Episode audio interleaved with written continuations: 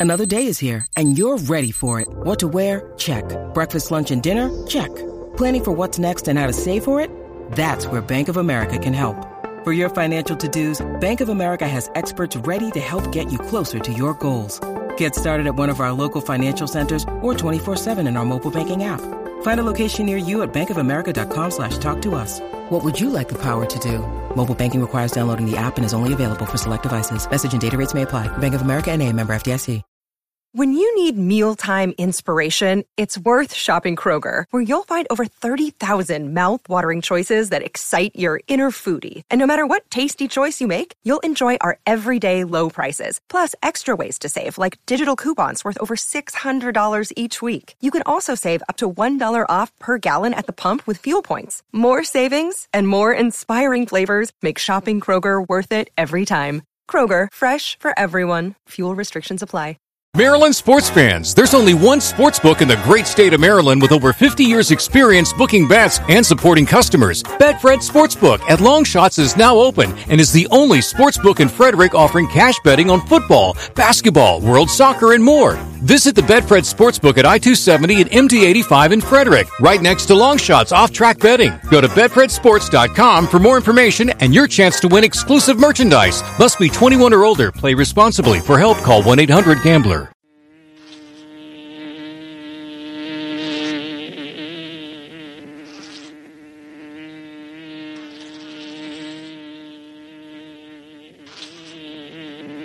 This is the Music Buzz Podcast.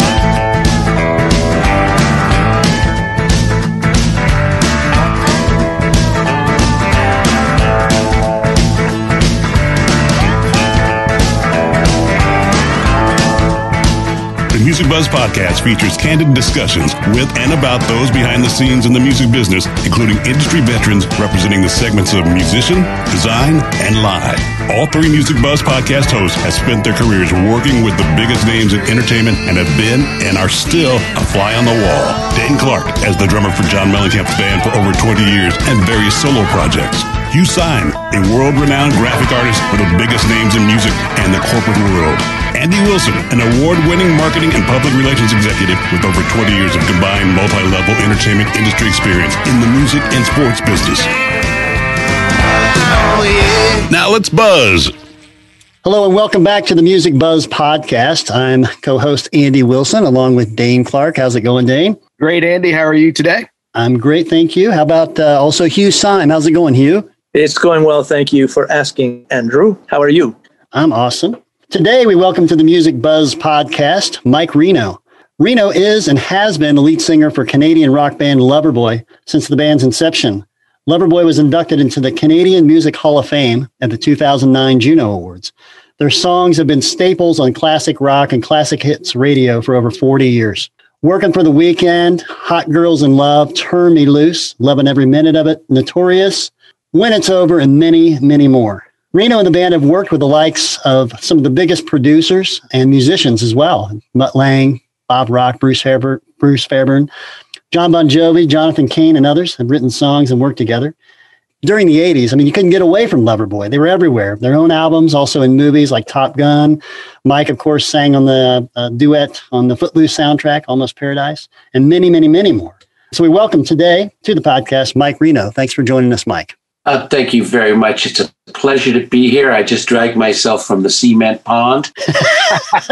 You're going to fit right in with us today, Mike. Mike, uh, it, it is a pleasure to have you here, man, especially because you started out as a drummer. Tell us what got you uh, interested in music to begin with, what led you to the drums, and then how you ended up as a vocalist. What got me into the music scene basically was the Beatles and the Rolling Stones. It was the black and white.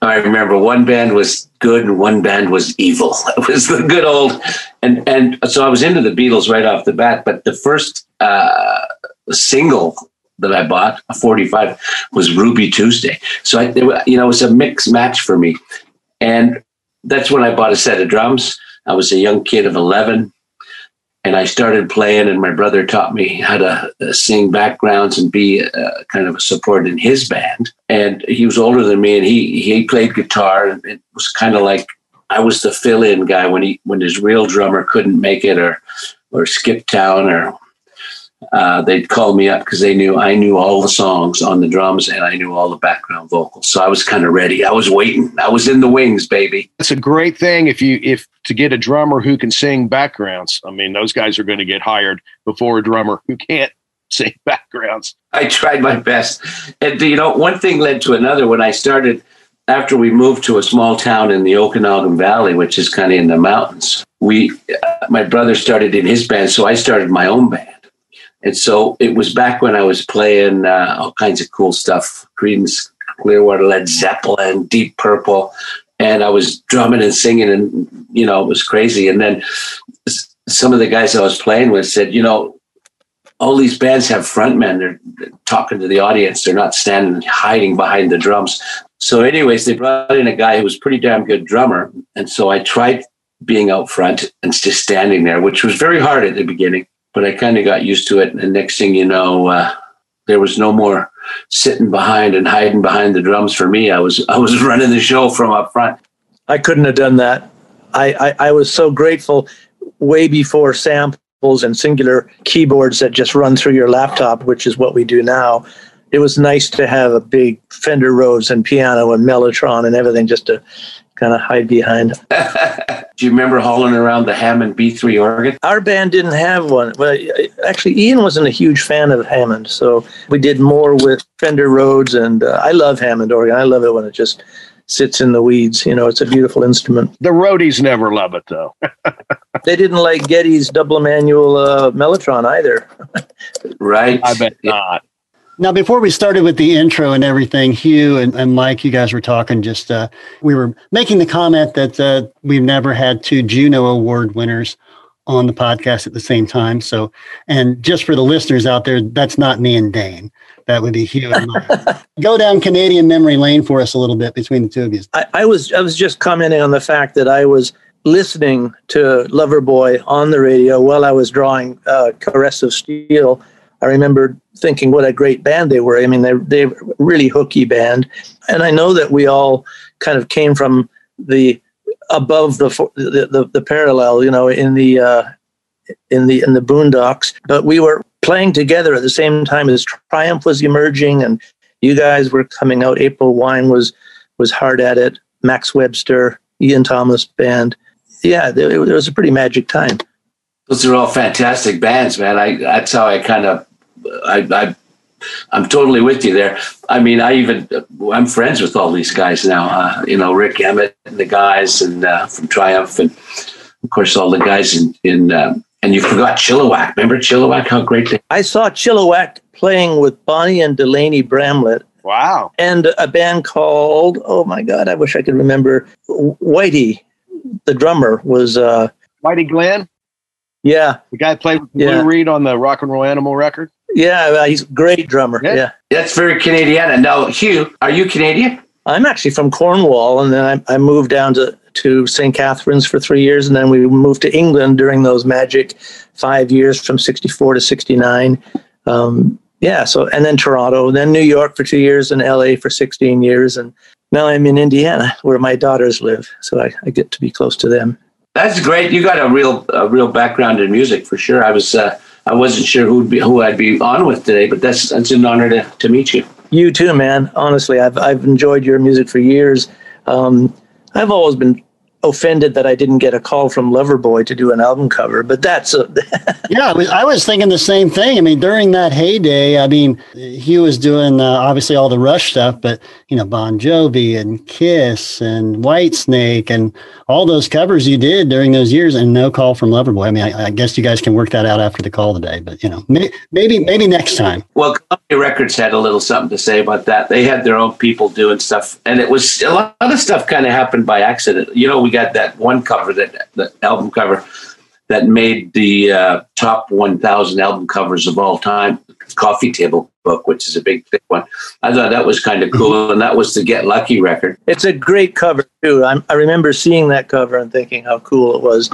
Yeah, because the, the guy said the artist was who was doing it, the, the photographer slash uh, designer, was saying, "What do these guys look like? Like, what do they wear?" And they went, all we really know is he wears the singer wears red leather pants, and that was all it took to get this guy going, right?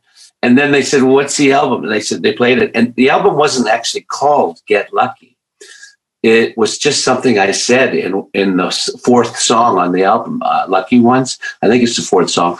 I just yelled out, "Get lucky!" You know, just in a moment of of ad libbing. Yeah. And as it turned out, they grabbed that. Yeah. And the leather pants with the fingers. Yeah. And the history, right? Ah. It's it's funny how it happens sometimes. Well, absolutely. Yeah. Some sometimes the best the best album titles lurk somewhere in the lyrics. Yeah, I've I've discovered that over the years. And some bands come to me and they don't have a title, so first thing I do is ask for their lyrics because that's a great way to to discover some turns of phrase that are perfect for for album titles. And you've done some amazing ones, man. Thank you, man. I appreciate that. hmm Yeah. It's been a fun ride. Yeah, for sure. No, and I understand what you I was only kidding when I said haven't heard from Loverboy. I, I do know how protective labels can be. So, Mike, I've got a question. So, I was reading some stuff uh, the other day once we found out we were going to be talking to you. It said that you guys made your live debut opening for Kiss uh, in Vancouver in 1979, which would have been their Dynasty tour. Tell us about that. I mean, that was your live debut. Is that right? In this particular case, we hadn't even recorded a record, but we'd made contact with uh, our manager uh, that we were lucky enough to get, and he'd just finished uh, a bunch of years with BTO. So he was kind of the guy who was going to probably do it for us, but we hadn't even recorded a record yet. We're in rehearsal, rehearsing, and at the time, uh, we didn't have a bass player, and a friend of ours was in town, and he plays with April Wine, Jim Clench, and he was uh, he came by rehearsal hall. He was hanging out with us and, and cutting some uh, you know cutting some demos and recording on little four tracks and just having a little bit of fun with us. And we get a call from our manager. He says, "Listen, get your stuff together. You guys are playing tonight." I went, "Where?" He goes, "At the Coliseum." I said, "In front of seventeen thousand people." He goes, "Yeah, you're warming up Kiss." And I went, dude, we don't even have a bass player, right? Wow. He didn't even know all the songs. And just to show you how much he didn't know the songs, we were the keyboard came on to, to intro uh, "Turn Me Loose," and this is in front of a huge audience. And I look over, and Jim Clench, who's the bass player for April Wine, and he was just doing us a favor. I look at him, and he's got this look in his eyes like a deer in headlights. He didn't know what to do next, so I kind of casually walk, glanced, walked over to him, and in his ear, I went, "Doom, doom, doom, doom." Nice. That's what he had to do next. And then that's the kind of night it was. And every song was like that. We'd start playing it. He'd, kind of, he'd just start playing along with it, you know, whatever was going And, you know, we never got booed off the stage. and Nobody threw anything at us. So we figured we did a pretty good job. Very nerve wracking, though. I'll bet. And, and, and I mean, that's the band out of any, I mean, honestly, I mean, talk about a band to be thrown in with the Lions on. I mean, everybody in the audience is painted like the band, and here you are opening for golly. We figured for sure we were going to get killed. Right. But uh, it, it came off without a hitch. And it's something that uh, it's almost like throwing us into the lines. Yeah, that's Now that would have been kind of towards the end of Kiss Kiss's '70s heyday. Did you have any interaction with the band that night that you can recall? Because we've had other people on the show where they opened for Kiss and they've had some great stories. But do you recall anything specifically? um, it was in and out of that gig really fast. It wasn't a tour; it was one night, and the only reason we got the show is because the warm-up act that was following him around, Canada wouldn't let him in the country. It was the New York Dolls, and I guess the border just went, "Nope, not coming in." Maybe not surprising. Yeah. Not too Wow. surprising there. So, I got to go ahead. Go ahead, Dane. Yeah, I was going to say, um, American Songwriter had a feature with you guys. It kind of explained about how the how the band got together when it was still Cover Boy. Go into that for us, but first, you met Paul Dean by chance in the winter of '78, and you wrote a song that same night. So you must have known, wow, we got something going here. I mean, that doesn't happen very often, and that song came out on your first record. So kind of tell us about how you guys got together, what that whole, how all that happened, and it happened so quickly, and uh, and how Coverboy turned into Loverboy. Well, in, in in essence, I was just passing through town, and this was uh, Calgary, which is uh, in in Alberta, and I had lived there previous, so I was coming back just to kind of halfway point. I was going to go down to Los Angeles and visit my brother and see what the music scene was like down in California. And just, I'd had, I had a band in Toronto that I'd left. And at the same time, Paul had left a band uh, in Winnipeg after he'd created the first album or two with them as a songwriter and guitar player. And he was in a position where he was uh, not very happy and I was uh, kind of curious to see what had damaged him so badly. And it turned out that he had been fired from his band at Christmas and they kept all his gear. I mean, talk about the triple whammy, right? Oh, no kidding. So he was like, he had a guy who was looking after him a little bit. He, he let him rehearse in this big warehouse where they used to repair, uh, in the old days, they used to repair uh, buses in there. So it was a big warehouse and it was the middle of winter. So it was cold as hell. They had a a heater in the top. I could see it now. It's like out of a Marlon Brando movie. It was blowing hot air down, and he was sitting in the middle of the room. I couldn't help but stick my head in and, and look at this guy. And he was sitting there cranking away on his groove. And he kind of glanced over as the door opened. And then he goes, Come on in. You know, so from that moment on, we've been working together ever since. It was one of those nights. And we sat and we talked and I and then he says we started working on this riff that turned into a song and then it turned into another song and my my plans to go to California just got canceled because there's no way I was going to leave. We were writing some songs that I thought were pretty pretty interesting.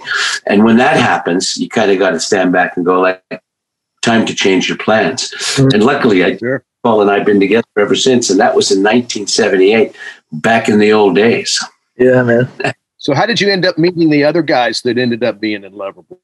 Well, Paul and I decided to pick uh, to take our time picking out musicians because we wanted to have musicians that not only could play together but could hang out together and be, you know, do do the long haul thing and hang out and maybe do some records and really get into it. And I, a lot of it has to do with the personnel. You know, you don't want people in there that really don't gel. So we had a lot of people come and go. And then we settled on the Paul and I, and our, our, keyboard player was in town. He was working with another band, but whenever he wasn't working with them, he'd come and he'd play some stuff with us. And we thought, she's this, this guy's really good. So he was a good guy. He was a great player. So he was in. The hard part was finding a bass player and a drummer. You know, I could tell you stories for days about this, but we tried 40, 40 different drummers out. And I knew that Paul Dean wanted the drummer from his last band, but he, there was a bit of bad blood there. So I had to do all the negotiating. Paul said, I can't talk to him, but that's the guy I want. And I knew that he wanted that guy. That's the guy we got. And we've had him for 40 years. Yeah. Matt and that's Matt for yep. fantastic drummer. Yeah. I was looking on that first record. You guys had Bruce Fairbairn producing, Bob Rock engineering, and Mike Fraser as the assistant engineer, all three of which went on to have amazing careers. What was it like working with those three on, you know, your record? And how long did it take? We had a bunch of songs together. We played a few nightclubs. Record companies would come and see us in the nightclubs, and most everybody passed except one guy. And he said, "I, I hear it. I hear it. I see this." And so we had a kind of a skeleton budget, which means we had to go in the studio already prepared, but we had the benefit of playing all these nightclubs, so we were pretty we were pretty tight. But the deal was we went in and did this whole record, mixed it out and in the can in five weeks, which was wow. you know crazy. But we were all together. Bruce Fairbairn was like his first project.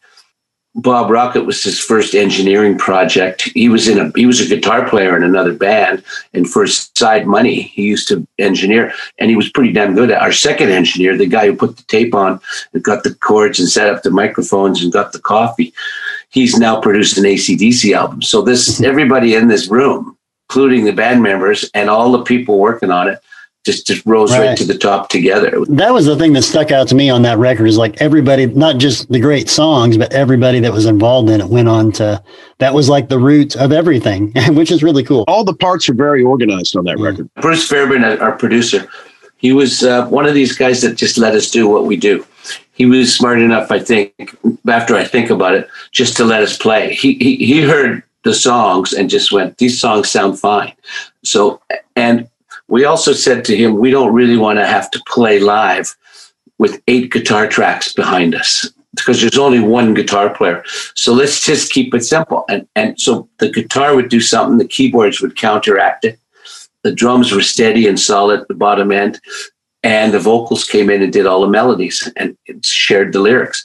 That's kind of how it was. You made a comment which I, I, I thought was interesting, and, and I've often wished the band that I was working with would have done this. Sometimes a band will rehearse and go into the studio and they're super tight. I mean, the rehearsals are going really well, and you spent maybe six weeks getting that ready. But only when three months go by and you play that album, you play the music out on the road, do the songs really gel and, and come into focus. Did you guys play them out or did you always play them privately, rehearse them, and then record them before you, You were release playing them? them in clubs, right? Well, we, yeah, we had the opportunity to uh, play, and a lot of times we would take the whole unit and go out of Vancouver. Vancouver is kind of a metropolis, big city, and you know you got a sophisticated kind of people. So we went out of town. We went to the small cities. We went over to the island, which is you know ferry right away, and we played on all these cities, and we just. We, we watched people to see who was going to come up to the dance floor. We watched to see who was going to the bathroom. You know what I mean? You could tell. Yeah. Great way to do it. And when you went out on the road after your record came out, you could sound just like your record. I mean, I saw Boston open up for Fleetwood Mac in 70, I want to say 76, and they hadn't figured out how to do that yet. You know, that record Right. 500 overdubs on it, and there's one guitar player out there. They figured it out later, but you guys didn't have to figure it out later. that's the simplicity uh, that I like.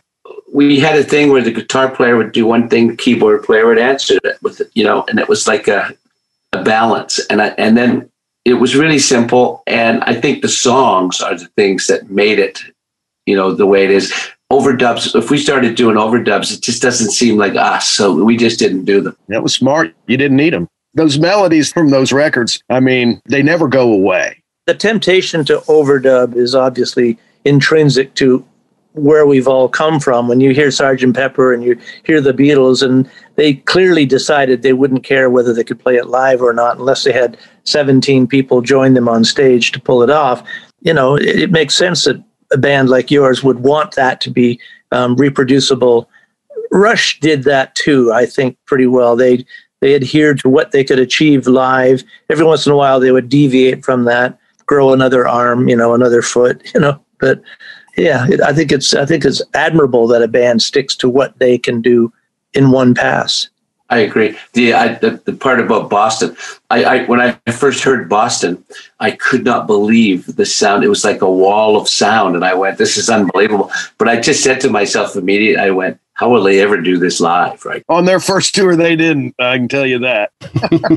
Speaking of first tours, you you, tell, you told that Kiss story, but I was looking after the record came out, that first one, and just you know did so well. But you guys were, man, you guys were out with Cheap Trick, ZZ Top, Kansas, Def Leppard. Went on the tour with Journey in '81. I mean, you guys were there at that pinnacle of, of arena rock, right? I mean, tell us about those years and just kind of, you know, what a whirlwind that must have been. MTV also Yeah, yeah, yeah. In- into MTV from there. Yeah. couldn't get away from your videos either. You know. Yeah. Fantastic. MTV was something that really changed the life our lives. You know, you know, a lot of groups you never never knew what they looked like. Like you remember what the guys in 10cc or uh, groups like that, Supertramp. Do you remember what they looked like? Not really. And then all of a sudden, a record company asked us to meet in Albany, New York, and shoot some film. That's all they said. And so what happened is we just played a whole bunch of songs, changed our clothes, played a whole bunch more songs. They took pieces uh, that they recorded, threw a bunch of other things into it to make it interesting, and then they sent it to this new company in New York that was playing these these movies that we shot 24 hours a day. I mean, they needed 24 hours of of stuff.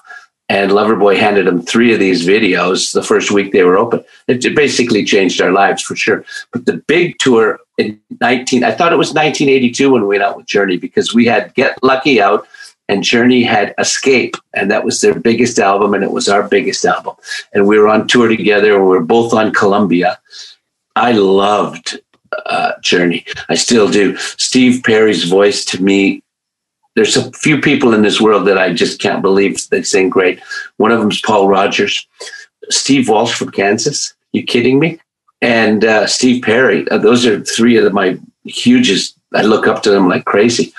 And I got the chance to tour with Kansas, and then I got the chance to tour with Journey, and uh, you know we did some amazing work together. I watched every concert after we did our show. I'd sit around and watch their show because I couldn't believe how good they were. And Journey were fantastic live, and so were Kansas, fantastic live. Yep. Okay, we're going to shift gears a little bit over to Hugh and talk about album artwork. It's always a fun topic and, and obviously relevant, always. There's so many ways to approach the subject. Sometimes we talk to um, musicians and people on this podcast that clearly have a, a vested interest in artwork. Obviously, concept, accidental or otherwise, whether it's red leather and crossed fingers or, you know, uh, some bands are very driven by concept. And some bands are more about the music. They just want to cut to the chase and and uh, put out the album. You know, how involved were you when it came down to?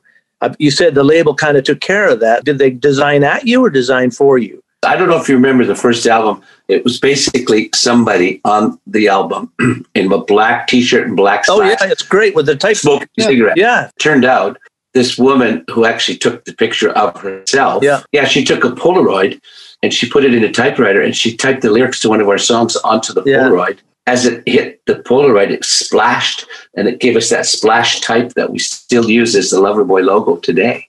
I like that cover, man. It's very, it's very, it's all like a punk rock kind of feel to it. I feel like that's what I thought. Yeah. And we weren't really a punk rock band, but we had a punk rock cover and I, I, couldn't believe I loved it as soon as I saw it. I went, "That's fantastic." That may have served well in terms of the transition too, because in the late seventies and then the, into the eighties, having a cover that was nicely enigmatic. You know, you didn't know whether it was Patti Smith or Loverboy or whatever. It just had a great, and it was a really arty. I hate to use that word, but it was a very artful image at the same time as it it, it um, it, it was minimal and, and, and, you know, it, it could have been for Talking Heads. It could have been for, you know, so many bands. I agree with you. That's that's what I kind of liked about it. You couldn't really put your finger on what this was. I think that was had a lot to do with maybe what people were looking at. Because remember in the old days, and you will remember this, and I say the old days that all of us I think on the screen here are from the old days. You know, I say that respectively. But we used to go and look for album covers, and then you got to open it up and pull the thing out and read all the lyrics and see all the pictures. Yeah, but this was this was an experience that was like awesome oh, yeah. to do. It's been lost in today's in today's music thing. I think they everything was was an experience. Even buying concert tickets. I mean, it used to be you had to set the alarm, get up on a Saturday, drive someplace, get in line, get a lottery ticket. By the time you got to a GA concert and got inside, it was like you you know, it's like you'd been at war. You know what I mean? It was amazing. and the yeah. whole experience yeah. back and and the and and buying records the same. You're right. It's just um, and not to be old fashioned, but there was there was kind of a trophy moment, you know, when you got your concert ticket or you got that album and got it home. It was it was the whole experience. You actually sat and listened to the whole record instead of somebody listening to one song and uh, on their iPad and, and moving on to something else. I mean, back then you turned that record over while you were reading the rest of the liner notes and checking out that cover and going through the thing. When you would go out as a consumer, 12 year old, 16 year old consumer, how drawn to covers were you? Or, or, were you more about finding that song you heard on the radio and discovering what the cover was as an afterthought? Or were you drawn to covers when you went to Sam? Well, I don't know what, what your, your stores were, but. I want to ask you something, Hugh. Do, do you remember the album covers that were designed by, I think they were called Hipgnosis? Oh, very well. Are you kidding? I'm a huge fan of Storm, Joe, Po, and and Hardy. Those three guys did brilliant work for sure, and they're very inspirational to me. I used to look for that those guys, and I said to myself, in in a dream world, it'd be nice if I could get them to do it, or you. oh, I, I, yeah. Well, I appreciate the uh, the afterthought. so, what are some of your favorite albums uh, over the years? And when you think about covers, what what what speaks to you? Do you know what I thought had really cool covers was Supertramp? Yeah. I don't know who did. Mike Doud. Oh yeah, is that Mike Doud? Yeah. Oh, all these guys. So I, I should I should have known. Yeah, nice guy. Hugh did one of the Supertramp covers. Yeah, I did. Oh, cool. Yeah, cool. Some things never change. It ended up being Prince Philip and uh, Queen Elizabeth having tea on the moon, but I originally wanted to have. Uh, I had this dead ringer for for Queen Elizabeth. She was amazing, but she was five thousand dollars a day, and the band just didn't. The, the band didn't want to be quite so deferential, but I had the concept of her on the sidewalk with the the beef eaters and the you know the the sentry guards from Buckingham in the background, and her two corgis Yeah. on the sidewalk. Her with a very you know opulent looking pooper scooper, you know a gold pooper scooper, in her turquoise hat and coat, um, with the title "Some Things Never Change." Uh, yeah, it, it, it's uh, it didn't manifest itself, but yeah. 10cc, they did. They had some great covers. Fantastic, yeah, and great music. I was huge, huge fan, and I, I didn't discover till much later that those guys were also instrumental in writing some of the best pop songs from the '60s. You know, I'm kind of mentally going through my album covers. I can't look at them because they're in the other room. I wish I could come up with more. Tell me some of the album covers you worked on, Hugh. What would be the biggest album cover that you did? I don't know how to answer that. Um, I, I do PR for Hugh, so I can name these in my sleep if he can't remember them. So well, I can remember them. It's just each one has a place. You know, I mean, you know, working with Iron Maiden was a real treat and an honor. Uh, working with Bon Jovi um, was fantastic. Uh, working with David and, and Whitesnake was lovely. Um, certainly, my oldest and dearest band and friends and client was Rush. Did you do a lot of those? I did all but the first two. Yeah, Are you kidding me? yeah, yeah. I always look at the Rush covers. I'm trying to figure out what they were thinking, you know, and I go, what were they thinking? Because they're also they're very very interesting. Anyways, that's fantastic. Thank you. So when you when you write, um, Mike, when you sit down to write, are you always thinking of the project? Always thinking of the entity? Do you write for the band, or do, or do you find yourself digressing and, and kind of coming back to it later and going, "Shit, Willie Nelson would sing this beautifully," you know, or or um, I just wrote a beautiful ballad, you know. I, I, what motivates your writing, and how how free do you keep yourself while you're coming up with the music to just let the music happen, or are you always tailoring your your compositions to your projects? It's funny when we uh, when Loverboy plays a song, it sounds like Loverboy. You can really tell immediately who it is. No matter what we end up writing, as soon as Loverboy gets together and starts playing it, it immediately just sounds like a Loverboy record. Or the guys make we make it sound like that. We don't even think about it; it just happens that way. Interesting. Yeah, yeah. And a band that's been together for 40 years, I mean, you don't have to second guess what the other guy's going to do at that point. Yeah, that's what makes it the difference of guys that have played together all those years. I've been in Mellencamp's band for 25 years now, and it's like I know what everybody's going to do. You, you don't even have to, you know, on stage, there's no question about it. mhm. Right on. Yeah. There's no way to get that except hours. And tours, lots of tours together, hours together. My history has always been promoting shows, right? And and whenever I would talk to people about you know uh, running ads or you know announcing a show, especially back in the day where we would wait till five o'clock on a Friday, you know, drive time to announce a show, and I was always like, no, I don't want to announce a show at five. I want to announce it at five ten. You know, right after you play "Working for the Weekend," then announce the big show. so, and I was always thinking, man. Is there a is there a song that's played more between the 5 p.m. and 5:30 p.m. time frame on classic hits and classic rock across the board every Friday. That song's on, right? Somewhere, many stations, right? It's on somewhere. Yeah, absolutely. Well, it, it it's funny. It's and it's obviously a classic song, but it's that's one of the songs that hasn't lost. It, it sounds as good today as it did then.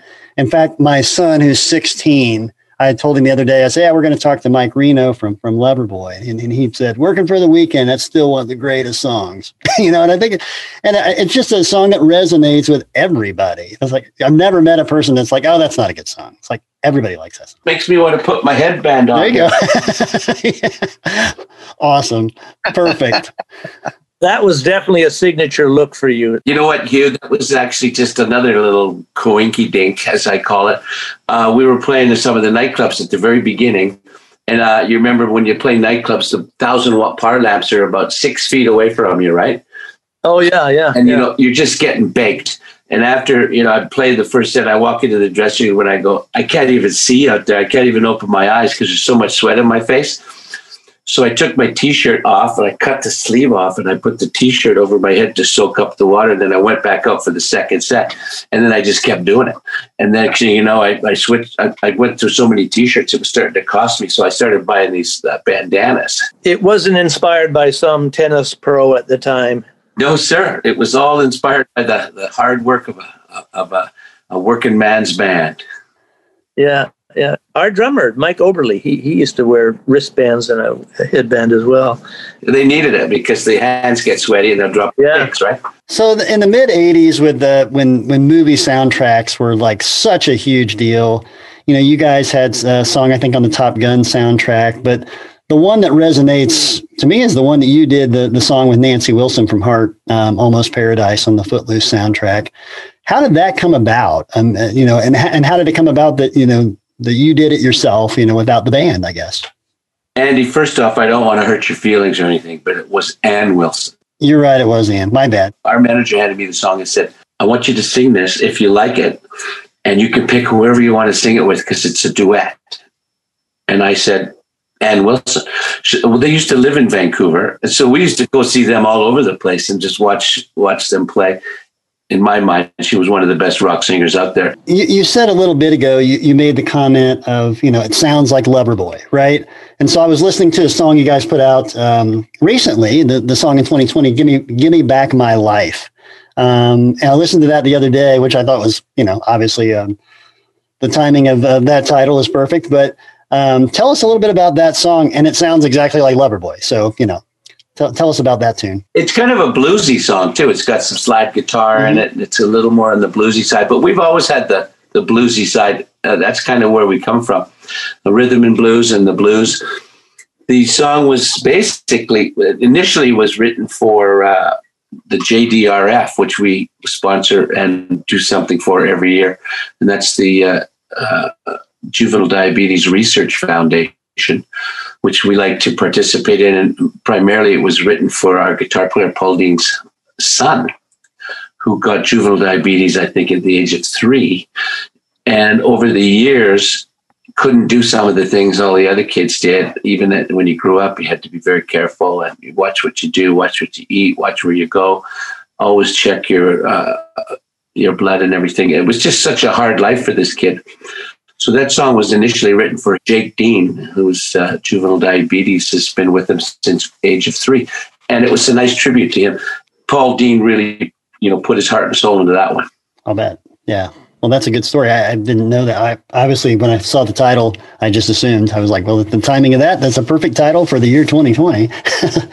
you got more stuff coming out this year? I'm working on a new song right now. Paul's mixing another song what we tend to do, I, I mentioned it probably earlier. We just uh, we record and we put them on our website. Right. You know, nobody's really buying stuff anymore, anyways.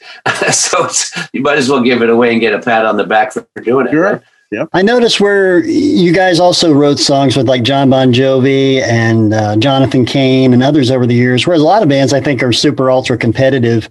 Um, looking back on your history, um, what made you guys kind of decide to, to work with other people over the years? I had no idea you'd written those some of those songs, which are you know some some big hits. I didn't realize that uh, that those guys were also uh, wrote songs with you guys. Well, Bon Jovi came to town to record and use our producer, our, our, our studio we recorded in. They used Bob Rock as the engineer, Mike Fraser as the second engineer. they came to town to get the Loverboy sound, I'm sure. You know, I, this is no secret. And they had some great songs and they, they wrote some great albums. Uh, but they recorded a, a, few of their albums here in Vancouver. So we got to know them because a lot of times for for the big gang parts, you know, we'd all kind of stand in the room. There'd be eight of us or ten of us, and we'd all sing the the chant for whatever, you know. And uh, we did that for all kinds of groups, like ACDC, uh, Motley Crue. It was a kind of a situation where there was a studio had two studios, one on one side, one on the other, and so there would be what I remember one time ACDC was or uh, Aerosmith was recording on this side, and Motley Crue were recording on this side, and we used to drop by to say hi to everybody and, and, and just hang out a little bit. And so the whole thing was kind of like, uh, you know, we got to know each other. So when it came time, we were working on a song. We get together with uh, with Jon and Richie in uh, over in New Jersey. There, we ended up working on a song that Paul and I ended up finishing and putting on our album, which was notorious. So that's that's one story. The other one is we had a song going for years, Paul and I. We never could make it sound complete, you know, to the point where we wanted to put it on a record. And we toured with uh, a Journey. We got to know Jonathan Cain very well, and Paul was telling him one day that he, we've got this song, but we can't quite figure out what to do with certain parts. Jonathan said, "Let me hear it." So Paul went down and they worked on this song and came back, and that would be "This Could Be the Night." So it turns out to be co-writes with songs that we'd already kind of started. You know, that's how things get finished. So we like to also delve into kind of the past as a fan. Can you tell us about your first attended concert as a fan that you went to to see? Whew, I'm going to say just is a little diverse. I know this, but th- there was a group touring through Canada called Chilliwack.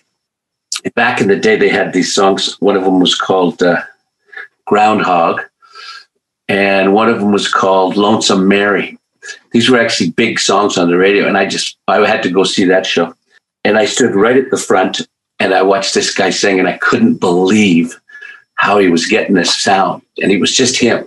And different singers have different voices. Uh, Peter Cetera is another guy, the bass player for Chicago. So when they came to Vancouver, I actually drove five hours to go to the singing. I was the first guy in the room, and I ran to the front and I stood right in front of the bass stack, you know, and waited for this guy to come out. He comes out in, in cutoffs and uh, moccasins to the knee, you know, and long hair with beads on. And, and it started singing. I went, I can't believe how this guy sounds. and I, I yeah, you know, there's all kinds of things.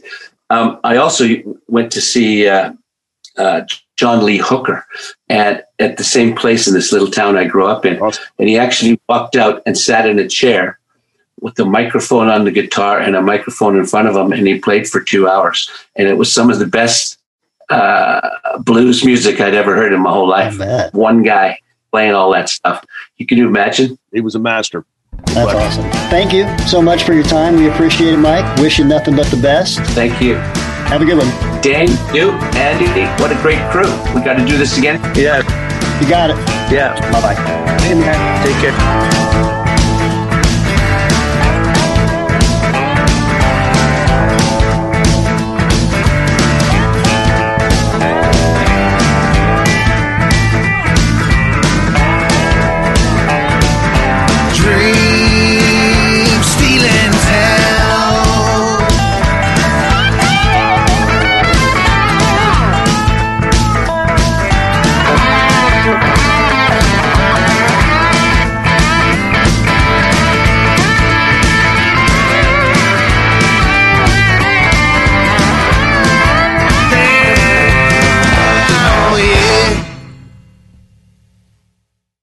Maryland sports fans, there's only one sports book in the great state of Maryland with over 50 years experience booking bets and supporting customers. Betfred Sportsbook at Longshots is now open and is the only sports book in Frederick offering cash betting on football, basketball, world soccer, and more. Visit the Betfred Sportsbook at I-270 and MD-85 in Frederick, right next to Longshots off-track betting. Go to betfredsports.com for more information and your chance to win exclusive merchandise. Must be 21 or older. Play responsibly. For help, call 1-800-GAMBLER. With the Baker's Plus card, it's easy to get lower than low prices for the win. Earn fuel points on every purchase and save up to a dollar a gallon at the pump.